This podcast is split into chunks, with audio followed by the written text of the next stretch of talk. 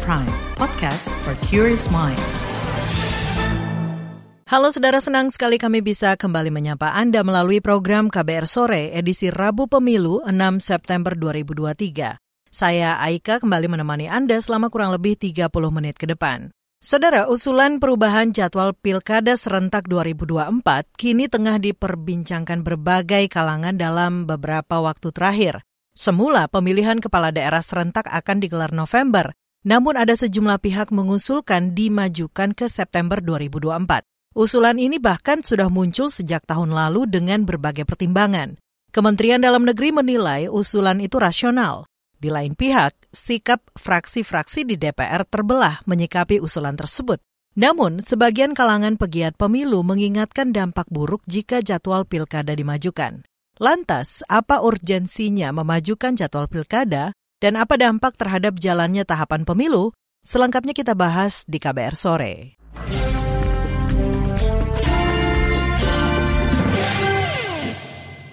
Saudara Menteri Dalam Negeri Tito Karnavian menilai usulan memajukan jadwal pilkada serentak 2024 cukup masuk akal. Menurut Tito, usulan itu bisa saja dilaksanakan jika penyelenggara pemilu sanggup menjalankan. Rencana perubahan jadwal pilkada di Tenggarai bakal diatur melalui peraturan pemerintah pengganti undang-undang Perpu Pilkada yang diteken Presiden Jokowi. Nah, September kita diskusikan dengan KPU. KPU mengatakan bahwa ini skenario bisa dilakukan, tahapannya bisa diatur. Ya, kemudian kalau ada ronde kedua dari pilpres itu adalah bulan Juni, sehingga tahapan ini bisa berlangsung. Kemudian Septembernya pemungutan suara pilkada. Nah, di mana posisi uh, Kemendagri?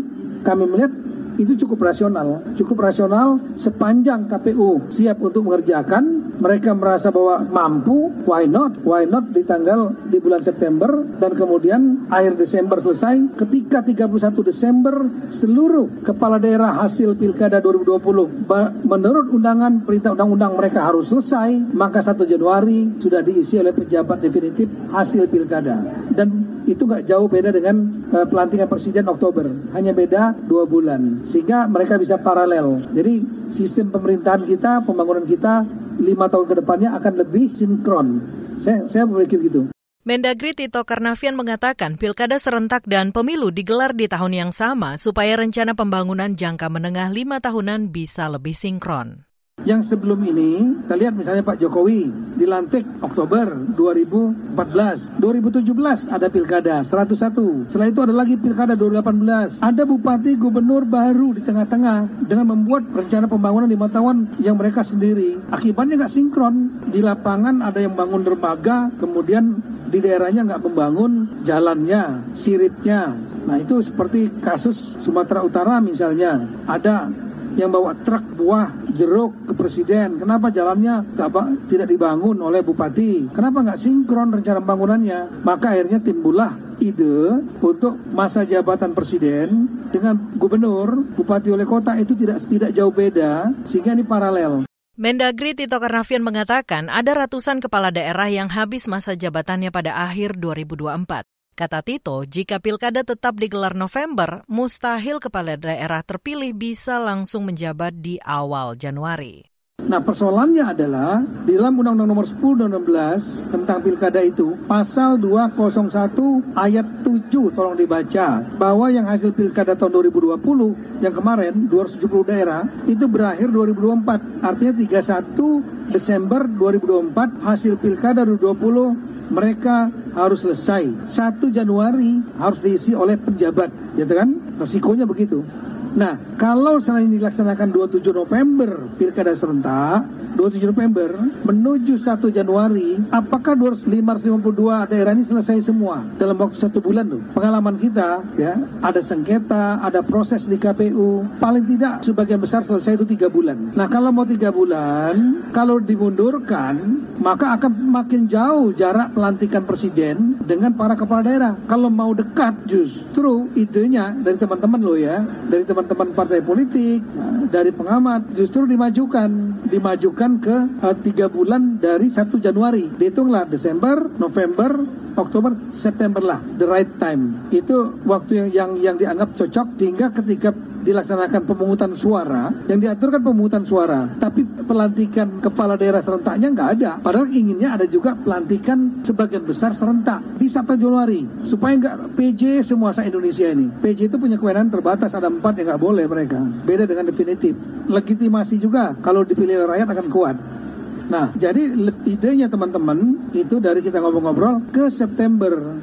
Itu tadi Menteri Dalam Negeri Tito Karnavian. Saudara, dari kalangan parlemen, sikap fraksi di DPR terbelah menyikapi usulan majunya jadwal Pilkada serentak 2024. Sejauh ini hanya tiga fraksi yang setuju jadwal Pilkada maju ke September, yakni PDI Perjuangan, Partai Persatuan Pembangunan P3, dan Golkar. Beberapa fraksi yang sementara ini menolak usulan tersebut adalah Gerindra dan Partai Kebangkitan Bangsa PKB. Sisanya belum bersikap. Sementara itu Presiden Jokowi mengaku belum mengetahui usulan tersebut. Kepala negara meminta usulan memajukan jadwal pilkada dipertimbangkan secara matang. Oh, belum sampai ke situ lah saya. Belum sampai ke situ. Urgensinya apa, alasannya apa, semuanya perlu dipertimbangkan secara mendalam. Lah. Saya kira itu masih kajian di Kemendagri dan saya belum tahu mengenai itu. Itu tadi Presiden Jokowi. Sejatinya, undang-undang mengatur pemungutan suara kepala daerah serentak digelar pada 27 November 2024. Pilkada serentak itu akan digelar di lebih dari 500 daerah mulai dari tingkat provinsi, kabupaten, dan kota. Saudara gelaran pemilu dan pilkada kerap kali memunculkan pertanyaan mengenai netralitas para penyelenggara negara. Sebagai abdi negara, mereka semestinya tidak terjun ke dalam politik praktis. Namun, faktanya ada beberapa aparatur sipil negara atau ASN yang diberi sanksi karena melanggar netralitas. Mengapa ASN cukup lekat dengan kepentingan politik? Selengkapnya akan dibahas di laporan berjudul Sulitnya Mencegah Pelanggaran Netralitas ASN. Tetaplah di KBR Sore.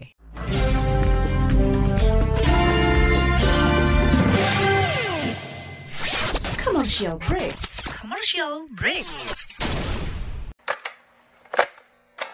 Satu kata yang mendeskripsikan cinta, respect. Jahat. Selfless. Komunikasi. Itu kata mereka soal cinta. Dengarkan Love Buzz di kbrprime.id. Tersedia juga di platform mendengarkan podcast lainnya. Love Buzz membicarakan perkara yang tidak dibicarakan ketika berbicara perkara cinta. You're listening to KBR Pride, podcast for curious mind. Enjoy!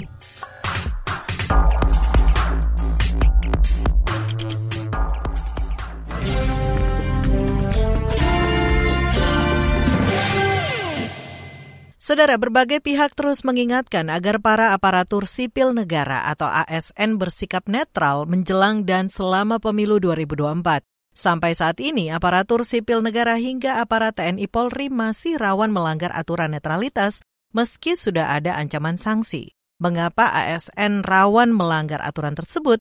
Berikut laporan khas KBR disusun Agus Lukman.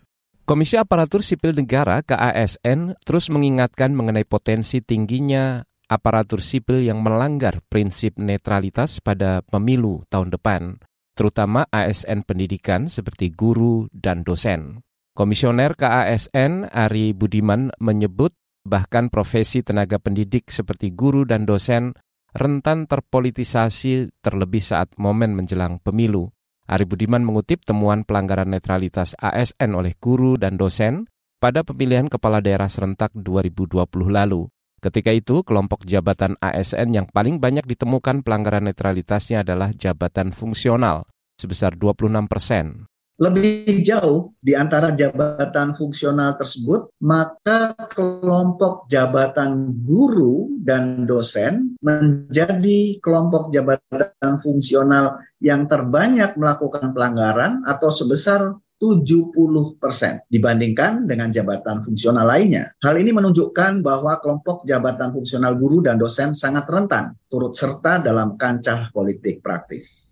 Pada Pilkada 2020 ada berbagai jenis pelanggaran netralitas yang kerap dilakukan ASN khususnya guru dan dosen. Pelanggaran terbanyak adalah keikutsertaan dalam kampanye dan sosialisasi di media sosial, seperti ikut mengunggah, memberi like atau komen sebesar 34 persen.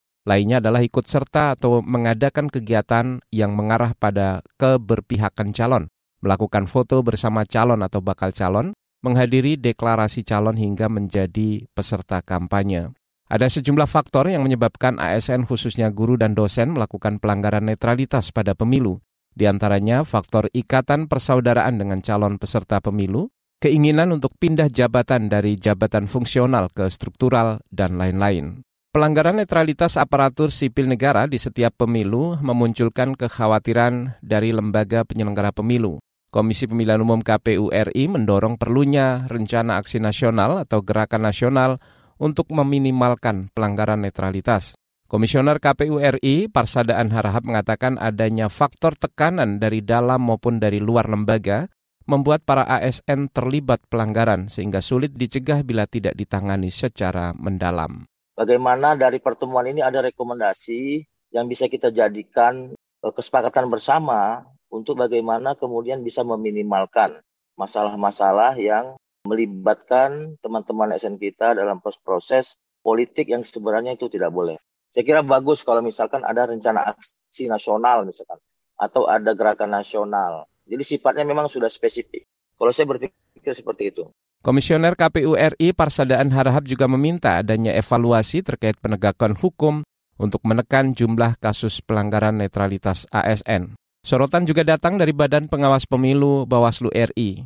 Deputi Bidang Dukungan Teknis Bawaslu RI, La Bayoni mengatakan, pada pemilu dan pilkada sebelumnya terjadi fenomena kurang baik, yaitu penempatan jabatan di daerah yang dilakukan kepala daerah terpilih masih cenderung mempertimbangkan peran dukungan ASN dalam pemenangan pilkada, sehingga pengisian jabatan oleh ASN tidak kompeten. Dalam pelaksanaan pemilu, lebih-lebih pilkada di daerah, banyak ASN yang sengaja melibatkan diri dengan hitungan-hitungan yang real. Dalam arti bahwa kalau anda kan yang bersangkutan uh, melibatkan diri dalam pelaksanaan pemilihan, jika calon yang dia dukung itu menang, maka dapat dipastikan yang bersangkutan dapat atau menduduki jabatan-jabatan strategis. Deputi Bidang Dukungan Teknis Bawaslu RI, Labayoni mengatakan konflik kepentingan dalam pemilu dan pilkada bakal mempengaruhi kinerja dan keputusan ASN khususnya di daerah. Berdasarkan data pelanggaran netralitas ASN sepanjang 2020 hingga 2021, Bawaslu RI melaporkan ada lebih dari 2.000 ASN ke Komisi Aparatur Sipil Negara. Dari jumlah itu, lebih dari 1.500 ASN terbukti melanggar dan dijatuhi sanksi. Lima teratas jabatan ASN yang kerap melanggar netralitas pemilu adalah jabatan fungsional sebanyak 26 persen, pelaksana 17 persen, jabatan pimpinan tinggi 15 persen, jabatan administrator 13 persen, dan pengawas 11 persen. Demikian laporan khas KBR, saya Agus Lukman. Itu tadi laporan KBR berjudul Sulitnya Mencegah Pelanggaran Netralitas ASN. Kita kembali ke topik wacana majunya jadwal pilkada. Saudara, bagaimana respon KPU RI dan daerah menyikapi usulan jadwal pilkada maju ke bulan September? Selengkapnya seusai jeda, tetaplah di KBR sore.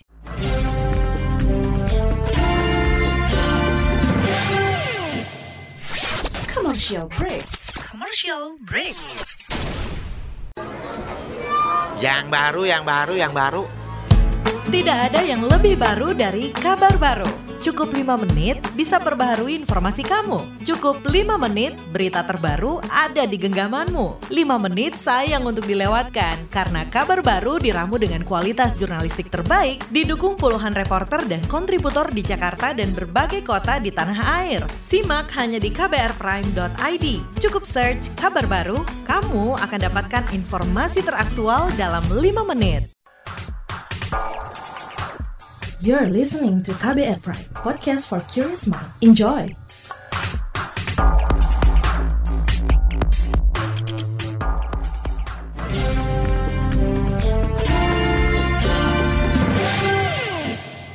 Kita lanjutkan lagi KBR sore. Saudara, tanggapan beragam disampaikan pengurus KPU di daerah terhadap usulan memajukan jadwal pilkada menjadi September. Anggota KPUD Jawa Timur Gogot Cahyo Baskoro mengklaim siap jika pilkada harus dimajukan dua bulan.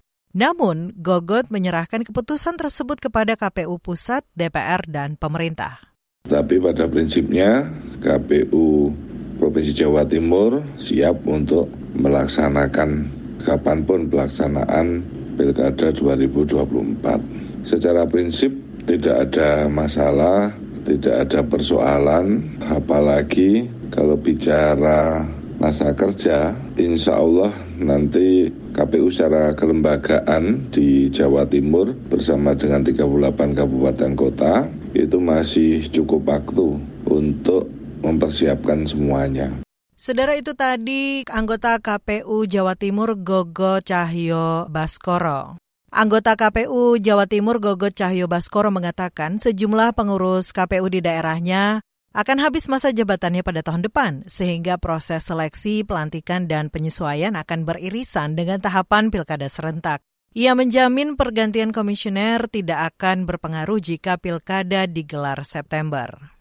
Saudara, pada 2024 Jawa Timur akan menggelar pemilihan gubernur dan wakil gubernur serta lebih 30 pemilihan wali kota dan bupati.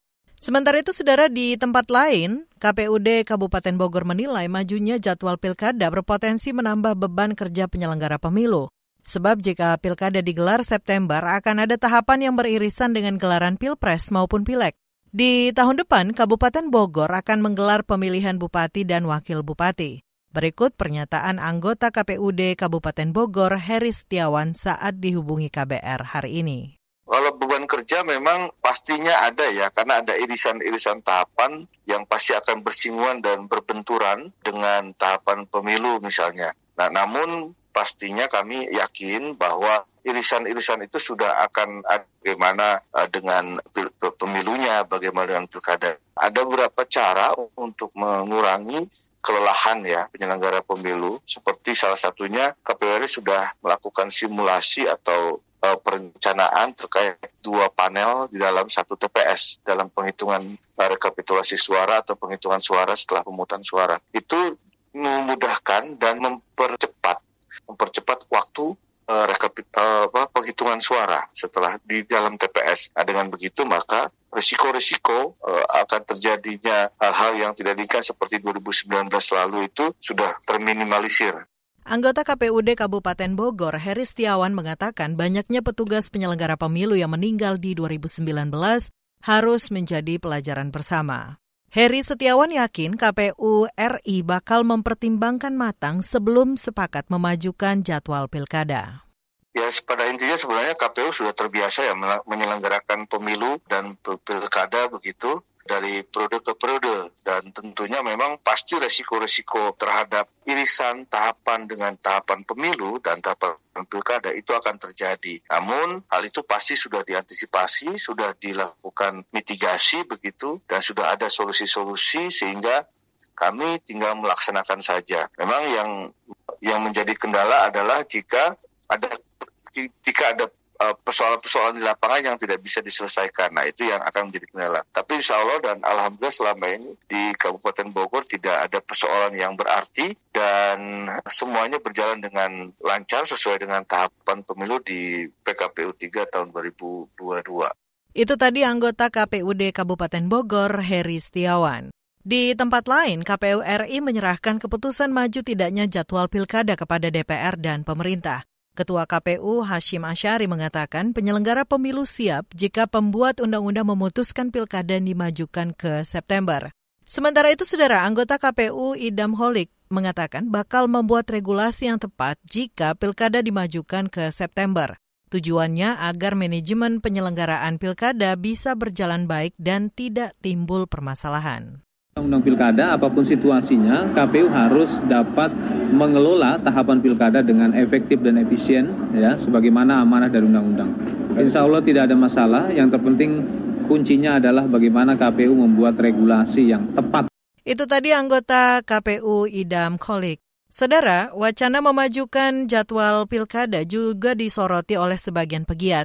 Mereka menemukan sederet potensi masalah jika usulan itu dipaksakan. Apa saja potensi masalah tersebut? Selengkapnya sesaat lagi di KBR Sore.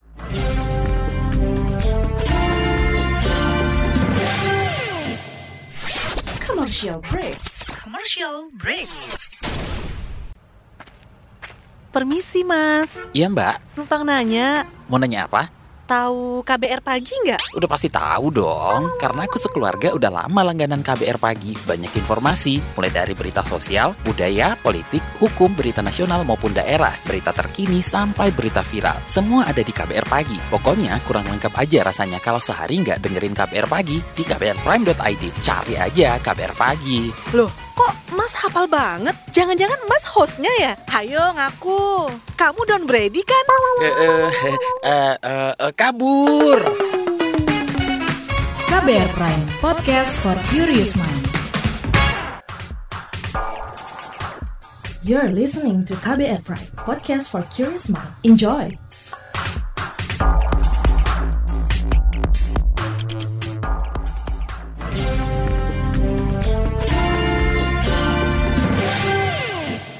Anda masih mendengarkan KBR Sore.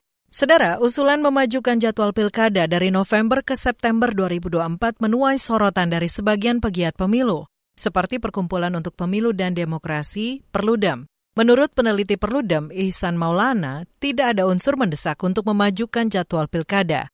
Ihsan justru khawatir beban penyelenggara pemilu bakal menumpuk dan makin berat jika pilkada digelar September. Selain itu, ia menilai tahapan pilkada juga tidak akan efektif dan berpotensi memunculkan masalah lain. Selengkapnya kita simak wawancara jurnalis KBR, Hoirunisa dengan peneliti Perludem, Isan Maulana mengenai urgensi majunya jadwal pilkada, Mas. Apakah rasional jika jadwal pilkada maju hingga September dan apa dampaknya baik terhadap penyelenggara pemilu maupun parpol, Mas? Kalau kami di Perludem memajukan jadwal pilkada dari November ke September itu sangat-sangat tidak rasional. Kenapa? Karena dampaknya akan terbebani oleh penyelenggara pemilu kita di tengah situasi tahapan yang akan memuncak di akhir tahun 2023 dan awal 2024. Mereka belum tuntas menyelesaikan menyelesaikan seluruh tahapan pemilu begitu ya. Lalu tiba-tiba sudah dibebani untuk tahapan pilkada. Apalagi kita nggak boleh lupa tahapan penyelenggaraan pilkada itu dilaksanakan 12 bulan sebelum pemungutan suara. Dan kita tahu KPU selalu berdalih sekarang e, mereka sedang sibuk mempersiapkan e, pemilu begitu. Belum lagi kalau kita bicara soal partai politik, lalu juga pemilih begitu ya, dihadapkan pada dua tahapan yang sama. Tentu pendidikan politik esensinya sebagai tujuan dari pemilu ya akan sulit tercapai juga. Nah pertanyaannya, apakah memang akan dilakukan ya revisi Undang-Undang Pilkada atau akan mengeluarkan Perpu? Nah kalau revisi Undang-Undang Pilkada, anggota DPR kita sekarang sedang sibuk mempersiapkan kampanye untuk pemilu 2024. Belum lagi nanti kalau ternyata pasal-pasal yang akan direvisi itu berdampak ke pasal-pasal lain. Lalu jalan pintasnya apa? Mau perpu begitu ya. Kalaupun perpu, kegentingan memaksa sebagaimana perintah dari putusan Mahkamah Konstitusi itu tidak terjawab juga. Apa urgensi dari memindahkan tahapan atau hari pemungutan suara dari November ke September? Kan tidak ada. Jadi tidak memenuhi sebetulnya klausul yang dipersyaratkan untuk dikeluarkannya perpu. Lantas kan alasan majunya pilkada supaya jadwal pelantikan berdekatan gitu. Sehingga program antara pusat dan daerah sinkron. Apakah alasan ini logis, Mas? Ini nggak ada korelasinya juga menurut kami ya. Karena sekalipun pilkada di bulan September, proses rekapitulasi dan penghitungan itu akan memakan waktu satu bulan misalnya. Belum lagi kita bicara soal sengketa pilkada di Mahkamah Konstitusi, lalu belum lagi kalau nanti ada PSU. Tujuan utamanya ya tidak akan tercapai juga sebetulnya untuk pelantikan yang saya dengar juga itu dikejar di bulan Desember ya untuk pemilihan kepala daerah. Nah soal sinkronisasi, rencana pembangunan jangka pendek dari pemerintah daerah untuk 2024, saya yakin itu juga bahkan sudah dipersiapkan dari 2023. Begitu juga nanti untuk yang 2025 itu sudah dipersiapkan dari 2024. Yang kita tahu jadwal pilkadanya juga September itu kan di akhir. Nah, biasanya proses penyusunan antara untuk RPJP ya misalnya rencana jangka pendeknya itu juga pasti tidak akan terkejar oleh kepala daerah definitif yang ada begitu hasil dari Pilkada 2024. Dari analisis Anda, ada kepentingan apa Mas di balik isu ini? Ini yang perlu ditanyakan ke pihak-pihak yang mendorong untuk Pilkada dimajukan. Saya tidak tahu ya apa motif di balik memajukan jadwal tahapan Pilkada dua bulan begitu dan ini pun sebetulnya juga tidak signifikan. Jadi ini perlu dikonfirmasi sebetulnya kepada pihak-pihak yang mendorong isu untuk memajukan Pilkada begitu ya. Apakah memang untuk menggerakkan PJ gitu ya? Nah ini saya tidak tahu tahu begitu. Nah ini yang perlu dikonfirmasi khususnya kepada Kemendagri selaku penanggung jawab dari penjabat kita begitu ya. Kemendagri harusnya punya sikap yang juga lebih tegas untuk menolak sebetulnya pilkada dimajukan begitu. Karena supaya isu-isu ini juga tidak liar begitu ya dan bisa direspon cepat. Itu tadi wawancara jurnalis KBR Hoirunisa dengan peneliti Perludem Ihsan Maulana. Sementara itu, Saudara Direktur Eksekutif Perludem Hoirunisa Nur Agustiati mengatakan majunya jadwal pilkada akan membuat kinerja penyelenggaraan pemilu tidak optimal. Saudara informasi tadi menutup jumpa kita di KBR Sore edisi Rabu 6 September 2023. Pantau terus informasi terbaru lewat situs kbr.id, Twitter kami di @beritaKBR, serta podcast di kbrprime.id. Saya Aika bersama tim yang bertugas undur diri. Salam.